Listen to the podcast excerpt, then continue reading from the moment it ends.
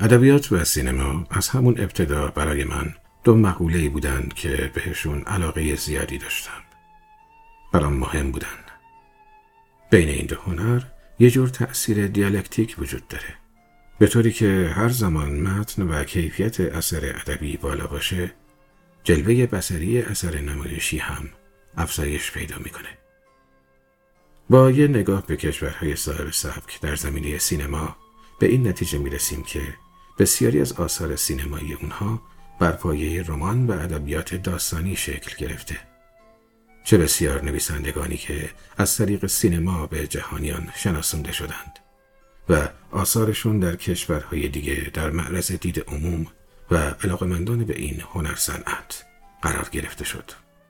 مثل ستفن کینگز که نویسنده آثار ژانر وحشت است و یا آرتور سی کلارک که جهانیان اون رو با آثار علمی تخیلیش می‌شناسند. و از قضا استنلی کوبریک فقید هم دو تا از فیلمهاش رو از روی داستانهای این دو نویسنده اقتباس کرده. یعنی شاینینگ و 2001 اودیسه فضایی. ادبیات شرط لازم برای تولید یک فیلم با کیفیت هست اما شرط کافی برای اون به حساب نمیاد. حالا اینکه چرا تو سینمای ایران آثار اختباسی خوب نمی‌بینیم؟ دلایل مختلفی می‌تونه داشته باشه. یکیش می‌تونه عدم تسلط فیلمسازها به متون ادبی درجه یک ایران و دنیا باشه. بعدی می‌تونه اشتباه استراتژیک در انتخاب یک داستان مناسب برای تبدیل به یک فیلم باشه. و سومی هم می‌تونه نداشتن توانایی برخی فیلم نام نویس ها در الهامگیری دقیق و یا کلی از اون اثر ادبی باشه. ادبیات و سینما هر دو شکلهایی از بازنمایی حقیقتن. اما بین این دو مدیوم هنری هم تفاوت‌های اساسی وجود داره. در ادبیات این واژگان هستند که واسطه انتقاد پیامند. ولی در سینما این تصویر و ایمیج هست که حرف اول رو می‌زنه و برای انتقاد مفاهیم به مخاطب به کار گرفته میشه. در همون بعد به تولد سینما دسترنرکاران اون به این نتیجه رسیدند که این هنر نوپا بدون اتکا به هنر کهن و ریشهداری مثل ادبیات نمی‌تونه روی پای خودش ویسه.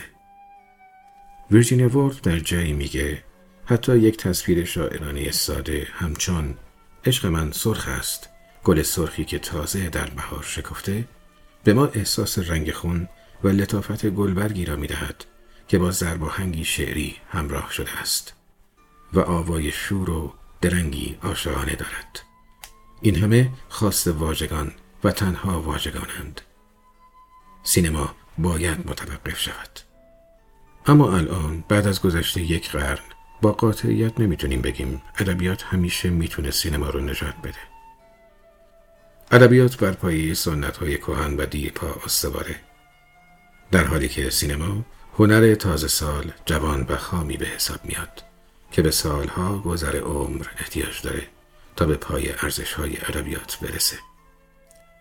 از طرفی طرفدارهای سینما هم بر این باورند که استفاده از تصاویر متحرک برای بیان و ابراز احساسات در ابتدای زندگی بشر هم زمینه داشته.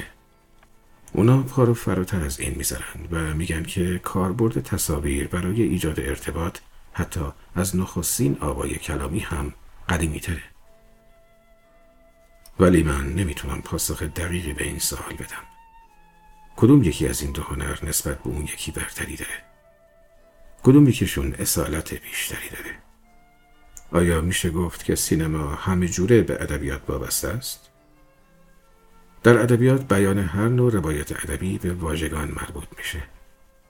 اما سینما فنون جدیدی داره مثل تدوین که با کنار هم قرار دادن منطقی و منسجم تصاویر بدون حتی نیاز به یک کلمه منظور خودش رو بیان کنه. من فکر می‌کنم دیدن یک فیلم یا سریال خوب هیچ کم از خوندن یک کتاب خوب نداره.